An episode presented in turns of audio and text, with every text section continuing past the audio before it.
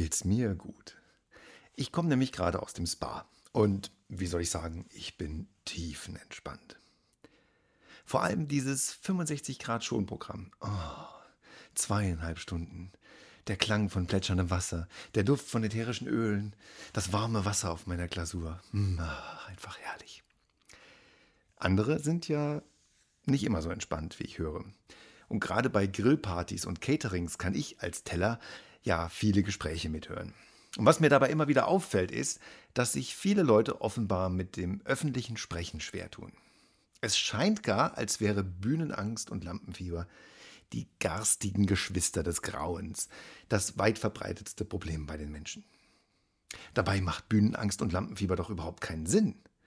Denk da mal drüber nach. Oder hilft dir das etwa, wenn du gerade präsentierst oder auf einer Bühne stehst, wenn deine Knie schlottern, wenn deine Hände zittern, wenn die Schnappatmung einsetzt, dein Herz rast, die Hände schwitzig werden, wenn dein Gesicht die Farbe verliert und du nur noch vor dich hin dammelst, wenn du hoffst, dass sich das berühmte schwarze Loch vor dir auftut und du einfach verschwinden kannst. Kommt aber nicht. Das schwarze Loch. Habe ich probiert.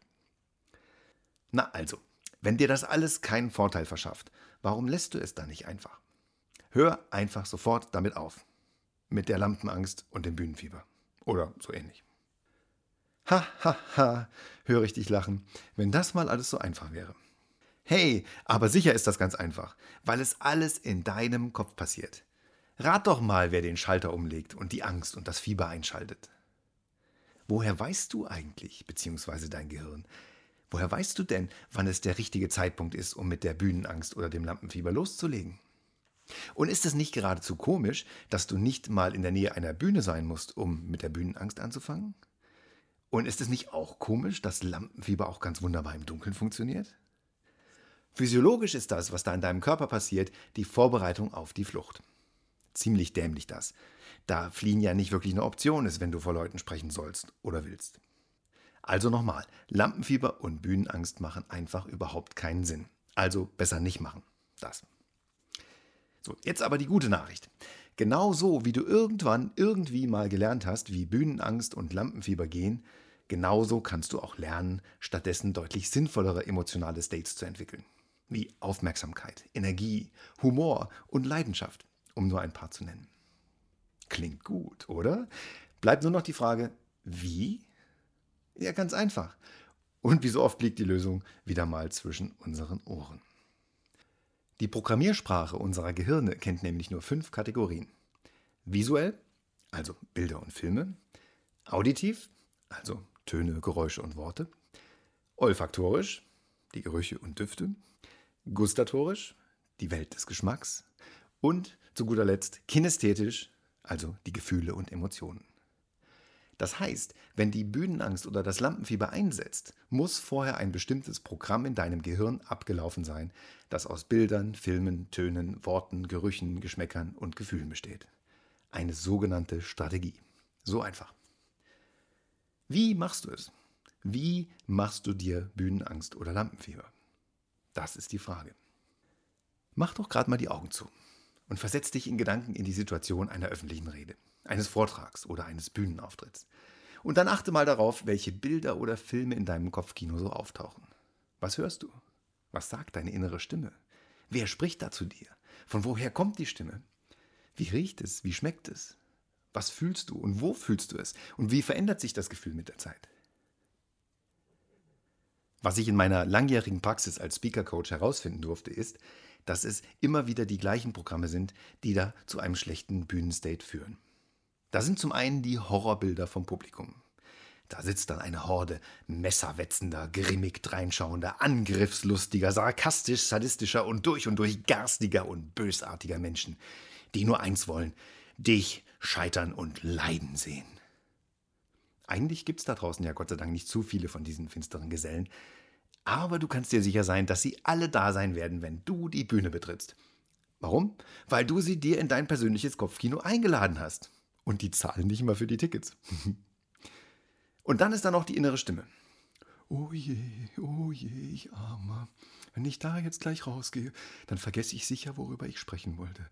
Ach du Piep, das wird dann total peinlich.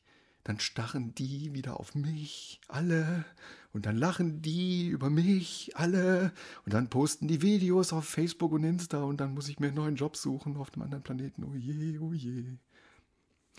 Und rate mal, was passiert, wenn du dein Gehirn auf diese Weise massierst vor dem Auftritt. Schon mal was von selbsterfüllenden Prophezeiungen gehört? Na klar, wenn du dann rausgehst, dann ist der rote Faden schon gerissen, bevor du anfängst. Und was sagt deine innere Stimme dann? Siehste, habe ich dir doch gesagt. Du kannst es einfach nicht. Und irgendwann fangen wir dann auch noch an, uns den Scheiß zu glauben, den wir so denken. Also, wenn sich jemand ein Horrorpublikum detailliert vorstellen kann, warum dann nicht auch mal zur Abwechslung ein total freundliches, lächelndes, friedliches und wohlgesonnenes Publikum? Ach, was für ein schönes Wort.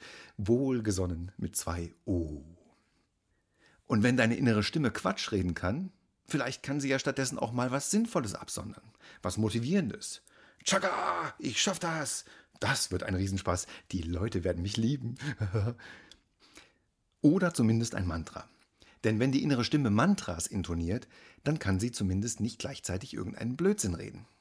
Vorausgesetzt natürlich, es gibt nur eine innere Stimme pro Person, also gleichzeitig. Ach ja, und dann kannst du noch auf deine Atmung achten. Wenn Menschen in Panik geraten, so wie vor einem Auftritt, dann ändert sich die Atmung und wird flacher und hektischer.